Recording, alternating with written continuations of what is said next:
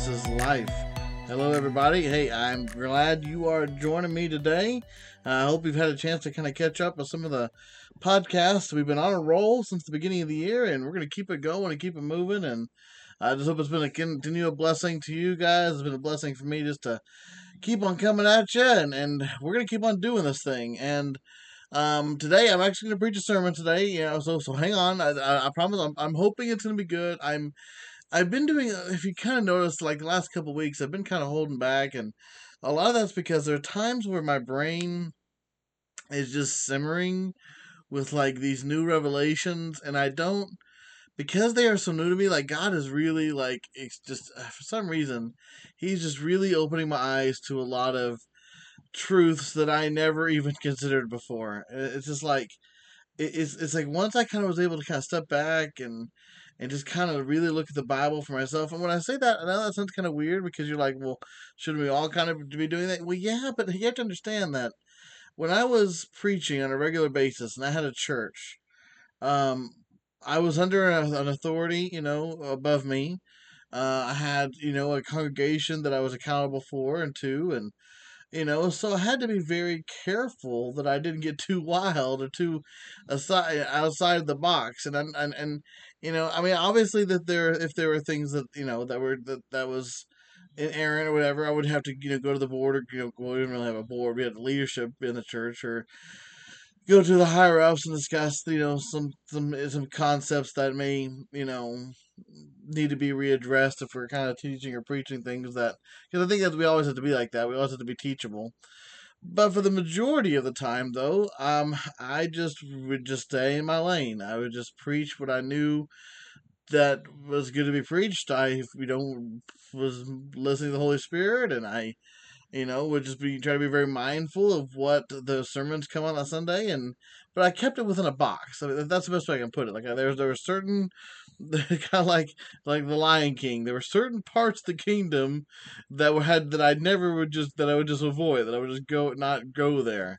Uh, just because out of fear or out of you know just like they were just kind of two crazy thoughts and I, my point is this is that since I've kind of now been really studying the Bible really exclusively for myself and and and just kind of trying to get closer to God and trying to really just to know more about his love and his kindness and his mercy and you know I've I've said since the beginning of the show that I don't believe that the church talks about those aspects of God enough. We're really good talking about sin and about hellfire and about all the things that people are doing wrong and judging and everything else and yelling at people when they you know when the world's acting like the world really telling them you know really good at telling the world they're they're a sinner you know as if they don't already know but we really don't talk about his mercy or his kindness or his his grace and his you know and, and I've learned as I and I've always known it I mean every any it doesn't take much just open up the Bible go to any of the red letters where Jesus is talking and that's all Jesus did, right? Is he, he talked about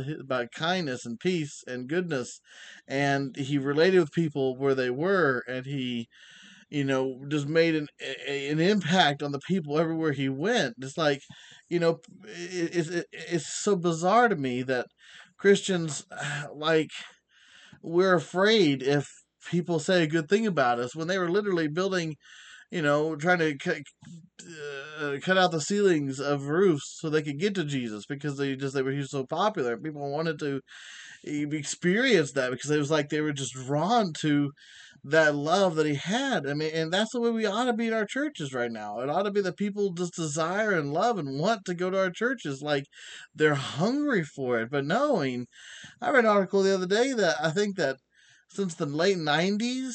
Um, I think I think it was like '99 in like 1999. There was a poll that was done, and 70% of Americans said that they went to some sort of church. Okay, didn't matter what church, just they went to church. Uh, now we're looking 20 some years later, and you know what the the poll numbers are now saying? It's less than 50. It's like 47% of people say that they go to church and I don't, I don't, we can't just blame the pandemic, you know. I think that um, there's a reason, and of course, the church likes to blame it's sin or it's, you know, it's uh, it's, this them Democrats or you know, it's it's, it's whatever. But it's like no, guys, if people are not coming to the church, we ought to we ought to ask ourselves what what's going on. Why what is what is it about the church that people don't want to be a part of it anymore. And we can't just blame it on all the the devil, you know, and all these other things that people love to just pass the buck on to eliminate responsibility for themselves. Uh, no, the reason why people are leaving churches is because we've lost sight of Jesus. That's just the plain and truth and simple fact of it. We don't preach Jesus anymore. We preach politics. We preach Christian nationalism. We preach, you know, uh, hell. We're really good at preaching hell you know, um, where we, we, we preach fear, we preach um, all, all, all these different things, but we don't teach the goodness and the grace and the love and the, and the kindness of, the, of, the, of our Heavenly Father. And we don't teach the peace that comes with serving God. And, you know, I, I just, I'm, I'm, we have to find a way back. We really, we really just do. And so that, that's kind of what I've been saying. Is like I'm I'm just learning so many new things lately as I'm just I'm studying the word and just you know surrounding myself with thoughts and concepts that are just blowing my mind uh, just just in a good way where I'm just like man this is my wife's probably getting tired of me hearing about of hearing me hear you know talk about all these things that's going through my brain all the time um, and so slowly but surely I'm going to release them as I feel confident and comfortable um, because some of the things that I'm starting to believe now are con, con, con the, the, the conflict with what I've been taught and thought and have taught for like the last 20 years. Now, I'm not trying to say that they're heresy or anything like that, but it's just like, you know, uh, my, my faith is kind of starting to be deconstructed and I'm less becoming a church Christian and more of a Jesus Christian. I guess that's the best way I can put it. Like I, am less becoming more of of a what does the church want me to be as a pastor, or more does what does Jesus want me to be as a pastor? And so, because of that, uh, I'm just i am opening myself up to a whole new world of understanding of what the goodness, the grace, and the, and the love of God really does look like.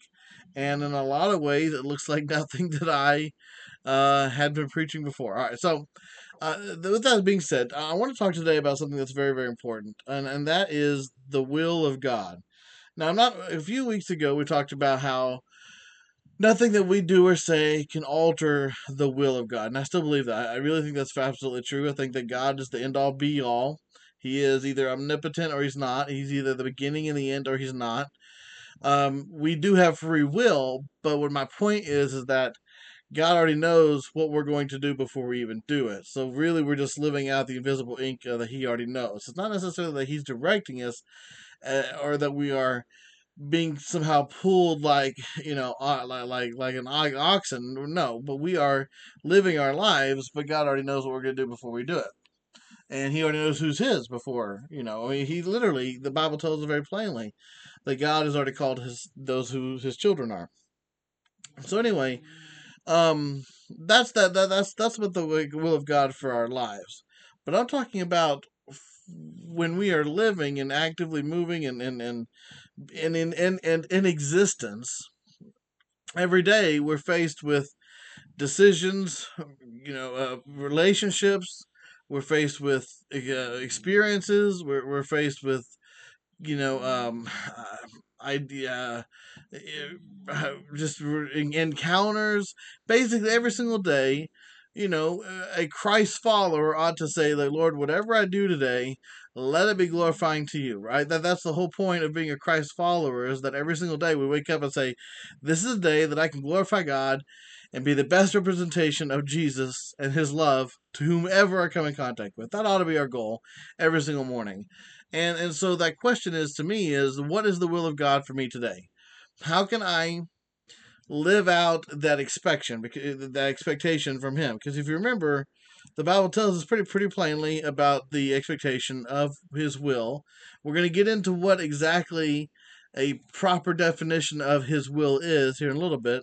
But if you remember to, if you remember, I think it's Matthew seven verse twenty one. Okay, this is a, this is a popular scripture that is preached. Uh, in my opinion, is preached wrongly. We're going to get into that why that is. But you've heard the scripture before. If you've been in church at any time, you've heard the scripture before. Matthew seven twenty one. Not everyone that saith unto me, Lord, Lord, shall enter into the kingdom of heaven, but he that doeth the will of my Father which is in heaven. Okay? So if we are doing the will of the Father which is in heaven, if we're doing the Father's will, then that gives us access into the kingdom of heaven according to the scripture. And just because you said the name Jesus, just because you are, uh, you know, he says here, haven't I uh, prophesied and every, you know, haven't we prophesied and every in your name? Didn't we cast out devils? Didn't we do wonderful works? Did we do all these things? Didn't we preach? Do you know Jesus? All these things. He's gonna say he never knew us, and that's because that even though you can have the, you know, the job description of being a Christian, that doesn't mean that you are a do the will of God. So it's very important to find out what the will of God is so that we can find ourselves in the category of those whom God knows who's his, right? Uh, another scripture is uh, Matthew, uh, uh, see here, Matthew 12, 50. For whosoever shall do the will of my Father, again, it's that do the will, it says, whosoever shall do the will of my Father which is in heaven, the same as my brother and my sister and my mother. So there's two things to look at here. Not only those who do the will of Father, uh, does Jesus say you'll be in the kingdom of heaven, but even more than that, you're considered the sister, the brother, the mother of Jesus. You are family with Jesus. You are adopted as a part of, of, of the heavenly family when you do the will of God. So that tells me finding out exactly what that means, the will of God. If I'm a Christ follower, that has to be like number one. Like that, that that's what I want to do every single day. Say, God, let me do your will today. I want to be doing your will, not my will, putting myself behind. I want to put do your will. Okay. So, Pastor Sean, that's great. What is the will of God? well, lucky for you and me, it's very purely, clearly defined what the will of God is. Okay, if you want to know how to do the will of God, you've come to the right place, and I hope that you share this with your friends and family loved ones because anybody who names the name of Jesus has to know this. If they want to follow Jesus, if they want to be able to eh, do good works in his name, if they want to I mean, it's not just about even going to heaven, and it's not even just about wanting to be Jesus' brother or sister, right? It, it's about really being that light on the hill, being that source of strength and inspiration and love and mercy for the for the for the world. I mean, that's what we want. We want to be make a difference, right? At least that's what I want to do. I I don't want to just live on this life and and and number one, I don't want people to be miserable around me. If if they're going to be around me, I hope that I can have some sort of positive impact in their life. I know that I, I don't want it to be just that I exist in their life. No, I, I this is my this is I'm talking, about, I'm talking about my own family. You know, my wife and my daughter. I'm talking about my best friends. I'm talking about my coworkers. I'm talking about you know strangers on the street. I mean anybody that I am in contact with. I just want it to be where even my smile radiates the love of God and it, it brightens their day because that is the whole point. The whole point of Jesus is to reconnect mankind to the Father, which is ultimate love, and He gives us His ultimate love unconditionally, and therefore we now know how to give unconditional love to everybody else. And how awesome would that be if the church really practiced that? I mean, imagine if the church of Jesus Christ, if the, the body of Christ practiced unconditional love to everybody. And I say unconditional, I mean no strings attached. I mean that no judgment. It is it is all about unconditional love and letting God do the perfect work in their life for their to help change them to what needs to be changed. We just have the opportunity to give them love and you know direction and kindness and a, a place of security that just we show them the way and the love to Jesus, and that's what we're supposed to be doing. So, what is the Bible? What does the Bible say about what is the will of God? That's that's what we've been waiting for, right? So, Micah chapter. Let me look here one second. I just had it up on my screen. Micah chapter six. Okay, Micah chapter six. I'm gonna go and read there's six, seven, and eight because I think it's important to to bring this all to one conclusion. Eh, they're asking Micah, the author, what is it? How do how do we do the will of God? What is it that required of us. So Micah 6 6 says, With what shall I come before the Lord and bow down before the exalted God? Shall I come before him with burnt offerings, with calves a year old? Will the Lord be pleased with thousands of rams, with ten thousand rivers of oil? Shall I offer my firstborn for my transgression, the fruit of my body for the sin of my soul? And uh, verse 8 says, He has showed you, O man, what is good. And what does the Lord require of you? This is it. And for, for before I actually get to that, think about all the things that we just asked. What is it? do you God? Do I come before you with burnt offerings? Do I have to seek forgiveness for every single sin? I mean, do I need to be completely righteous? Is that how I do the will of God? He talks about sacrificing. Do I have to give in the offering all of my money? Do I have to go to my bank account and drain it out and give it to the church? Will that satisfy? Will that be the will of God? Well, it says, Will I offer my firstborn for my transgression? Do I have to have extreme sacrifice in my life? And do I have to give of my soul almost? Like, do I have to like dig deep and actually, you know, produce something that's going to be incredibly painful me to give in order to get the will of God? Think, but a lot of people think these things. I mean, man, people, a lot of pastors will tell you, especially televangelists, right? You got to give till it hurts, and that will be pleasing to the Lord. And give to me, and call this number, and give this and that. And and guys, there's just no precedent for it. That's not. He's very plainly about to tell us that sacrificing and giving, that's not alone. Is not. That's not. That's not the will of God. What is the will of God? Verse eight. Let me read it again. He has showed you, O man, what is good and what does the Lord require of you? Here it is to act justly, and to love mercy, and to walk humbly with your God. So let, us look at it very plainly. The three parts there to doing the will of God to act justly, to love mercy, and to walk humbly. Act justly, love mercy, walk humbly. That is the will of God. That's it. That is right there. That's what the Lord requires of you and me. Now, what's interesting about this is some people would say, "Oh, that's hogwash. That's that's too simple." But is it really? To me, those things are the hardest thing to do because it's complete opposite of what our flesh wants. Our flesh wants to have some sort of, you know, um, exchange. You know, none of these things require an exchange. In fact, they require us to put ourselves in the back burner for God and for somebody else. And all the other things make us feel good, right?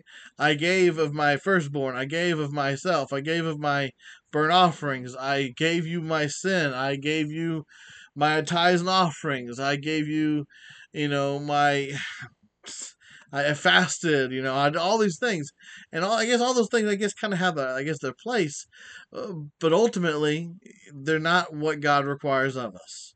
What God is asking you and I to do, if you want to follow the path of the will of God, it is those three things. Let me tell you again. It is to um, act justly, to love mercy, and walk humbly with God.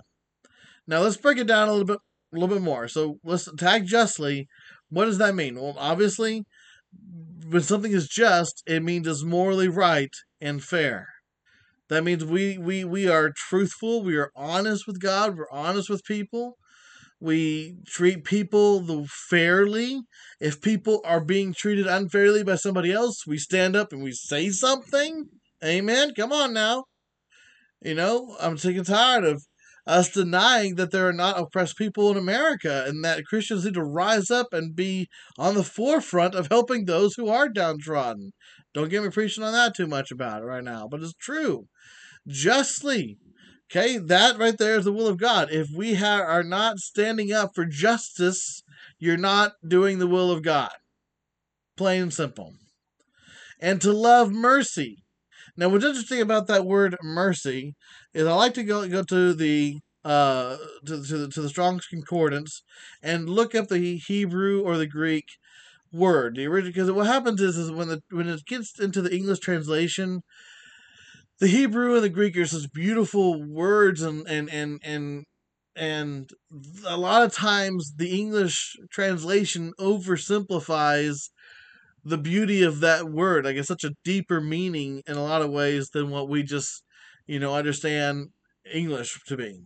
And this this particular word, I'm not gonna probably say it right, but mercy is chesed, C H E C E D, and it's all over the Old Testament.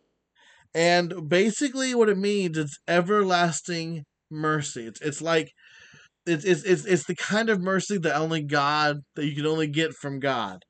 It, you know, where it is a continual practice. It's not just having mercy once or twice or you know somebody you know says they're sorry and you forgive them no this is talking about where you love mercy not where you are waking up every single day seeking mercy for somebody else and of course, mercy means compassion or the or forgiveness, right?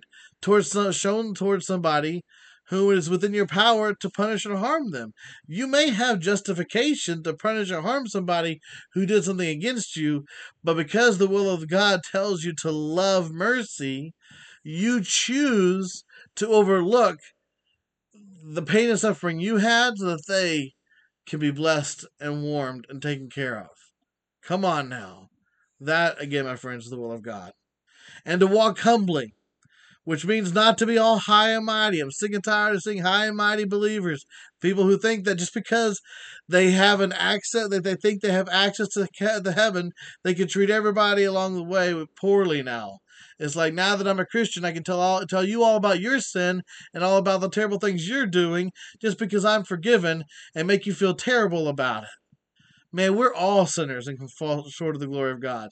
Every single one of us deserves hell, and just as much as every single one of us deserves heaven. That's the truth. We are all, we are all in the same boat, and none of us are any higher than any others, no matter what our belief is. Uh, and, and so it's very important that we walk humbly. That you know, it, it's just it's like every single day we choose to see the goodness and the grace and the best part of people, and we choose to focus on that to keep us humble.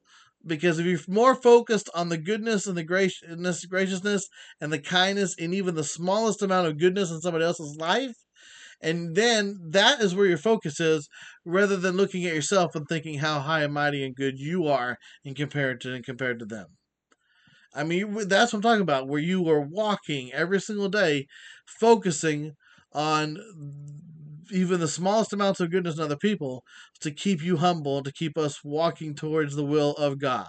So, one last time on the will of God. What is the will of God? Anybody asks you, how do you do the will of God? Three things. You tell them, go to Micah chapter 8. It is to act justly, to love mercy, walk humbly. Now, um, let's go to back to Matthew chapter 7. Okay, we're going to go back to Matthew chapter 7 because unfortunately, when you're talking about the will of God, it's a lot of times gets really preached unfairly, not rightly. Because for some reason, even though salvation is a gift and there's no exchange for, you know, this, the salvation that we get from God, it is a free gift to all a lot of people just have, for some reason have this strange mindset that um we have to how, how can i explain it? When i okay well guess a good example is when i was in, in school and, and and we had the computer classes right? And the typing classes i don't know if they still do typing classes but back in the day uh, that's what we had. We had typing classes. And you know you would be doing your words per minute exercises right? And so you would have to you would have all these words coming on the screen and you had to be sitting there typing the words as they come on the screen to see how many words per minute you do. Now if i'm just sitting there and i'm free to just focus on my work and focus on what I'm doing in front of me.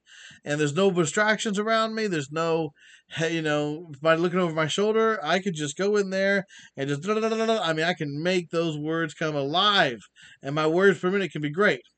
But all of a sudden, when the teacher's doing their rounds and Mr. and Mrs. So and so are walking around, and all of a sudden they stand behind me and start hovering over my shoulder, what what starts to happen? Exactly. You start to mess up right? Because all of a sudden there's this added pressure behind you of, and you're even though you are maybe really good at typing and you may be really good at fulfilling, you know, your objective in front of you and you're focused on it. Now all of a sudden, doubt comes into your mind. Now all of a sudden, you know, you, you have this pressure that wasn't there before, and you start messing up over and over and more and more, and it's not a true um it's, it's not it's not a tr- it's just not a true example of your capability in front of you. And this is the same way that the people and pastors are so good at uh, bad i guess but i mean that's what they do is like they they they, they make god sound like he's like some sort of uh, you know, malevolent, like he's over you, about sitting, you know, sitting there waiting for you to mess up, so he can just torment you and send you to fiery hell, and just waiting for you to, you know, to just to, to to make even the smallest mistake, so he can punish you, and it's like that's that's who their God is, and I, it's like that's not the God of the Bible. That's not who I see when I'm reading scriptures, especially not when I'm talking about Jesus. And that's what happens is a lot of people when they read these scriptures I'm about to read you, that's the understanding of who God is in their mind. That God is this is, is just literally sitting there with his hand on the button to send you to hell as soon as you make the smallest mistake wrong. And that's just not the Bible, that's not what Jesus taught.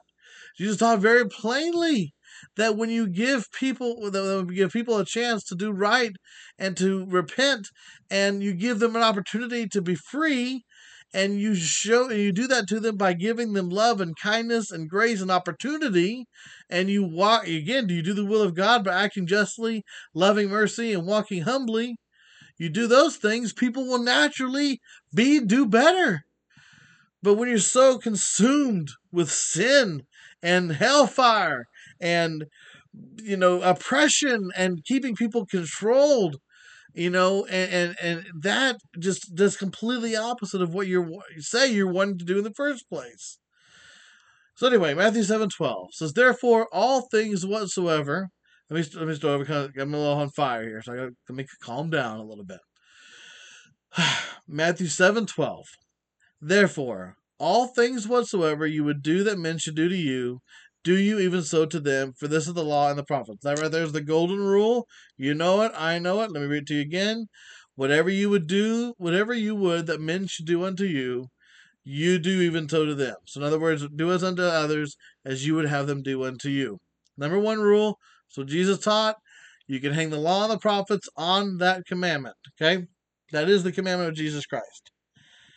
Now, people forget that scripture. They go straight into the next one without acknowledging the context.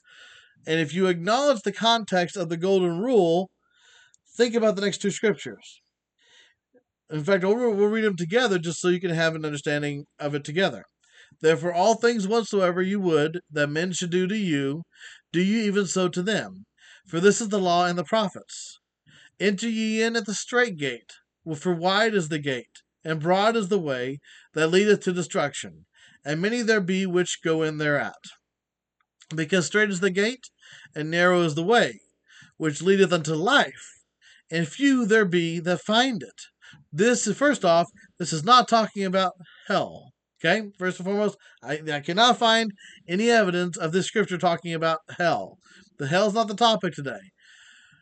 Um, but a lot of people use these scriptures to say, many most people are going to hell. You if you're following the crowd you're following the you're following them into hell.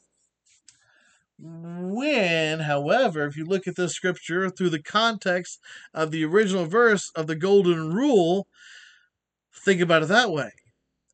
For wide for straight is the gate and wide is the gate and broad is the way that leadeth to destruction and many there be which go in thereat. In other words the majority of people will not live by the golden rule.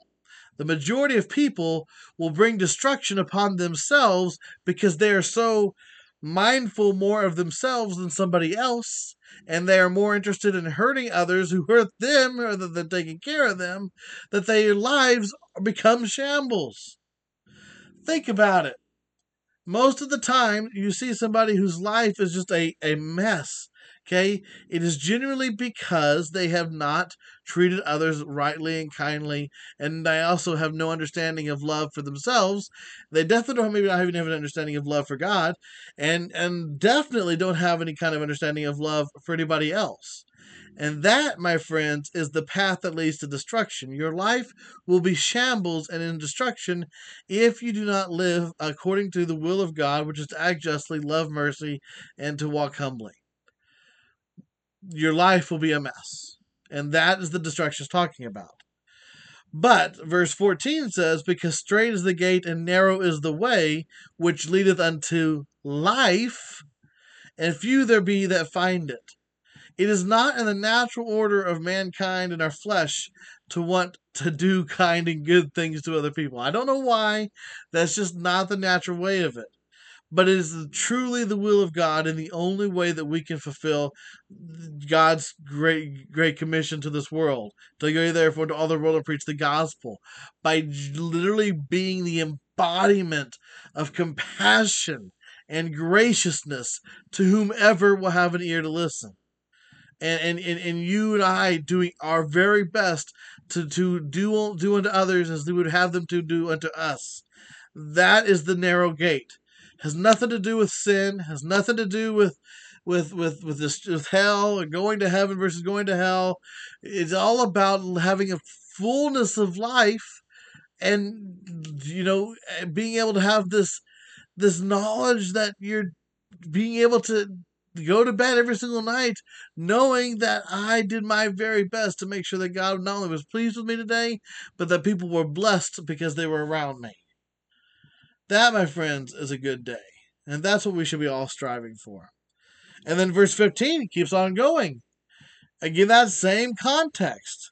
Beware of false prophets, which come to you in sheep's clothing, but inwardly they are ravening wolves. Okay? They're hungry for flesh. They're hungry for, for conflict. They're hungry for division. This is unfortunately kind of the way of the churches right now. It's like we're hungry for some sort of conflict. Like we're always looking for something to complain about, something to be worried about, something to cancel. It's like we're always looking for something to, you know, have an opinion about. And that's, my friends, false prophets. When we're so focused on how people are affecting or offending us or how they're taking away our rights as the church, when in reality, God is the one who's in control. And honestly, even as Americans, God at any point in time could pull the rug uh, uh, from this nation and, and it would be in his right to do so.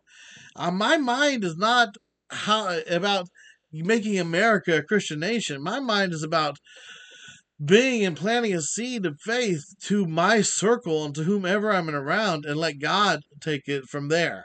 And then that ought to be all of our goals. Verse 16 You shall know them by their fruits. This is how you know the false prophets, those who are ravening wolves on the inside, but they come in sheep's clothing. You know them by their fruits.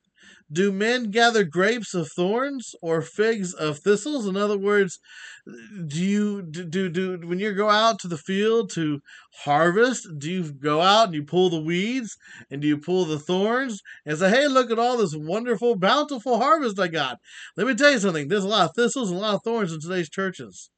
Why? Because we love conflict. Because we love to have some sort of something i guess some sort of barbs i guess. I don't know. Maybe we're so offended that, that, that I, I, I truly don't know I, I, it just it boggles my mind and gosh, if we can just find a way, find a way to just see eh, fruit being harvested again, that, that would just be wonderful. And the only way we're going to do that is by, again, going back to verse 12. Do unto others as, as they would do unto do unto others as we would have them do unto us. Every so good for verse 17, even so every good tree bringeth forth good fruit, but a corrupt tree bringeth forth evil fruit. A good tree cannot bring forth evil fruit, neither can a corrupt tree bring forth good fruit. Every tree that bringeth not forth good fruit is hewn down and cast into the fire. In other words, they're worthless. Okay, there's there's no use for them anymore. Wherefore, by, wherefore by their fruits ye shall know them. What are the fruits? Golden rule. Back to verse 12. Okay, that's how you know. So those who are not coming to you with kindness, with grace, with love, with if they're not doing the will of God, which what is it again? To act justly, to love mercy, to uh, walk humbly. If they're not doing those things, then that's a pretty good indicator that there may be some sheep's clothing going on. And, you know, it's okay to call those people out because, again, we are responsible for this world. We're responsible to make sure, again, that, that people are taken care of. We're the caretakers of the earth, and we're caretakers of the people in it. And so, man, I guess I'm just I'm just tired of seeing us just be so lazy. It's like it's like we want the government to do our job as Christians, or we want you know politicians, or we want you know our pastors only. It's just like no, we have a job as a whole body and as a whole group to you know to do the will of God. So I pray that that's helped you today. I pray that you, uh, just like I did, can I have this epiphany where all of a sudden we realized that I've had a wrong understanding of what the will of God is all this time, and I just I, I want to do better. And I pray that you want to do better and that we can choose to, man, to make tomorrow better than today by fulfilling the will of God right now. I love you guys. Have an incredible week. Until next time, God bless you guys. Aloha and mahalo.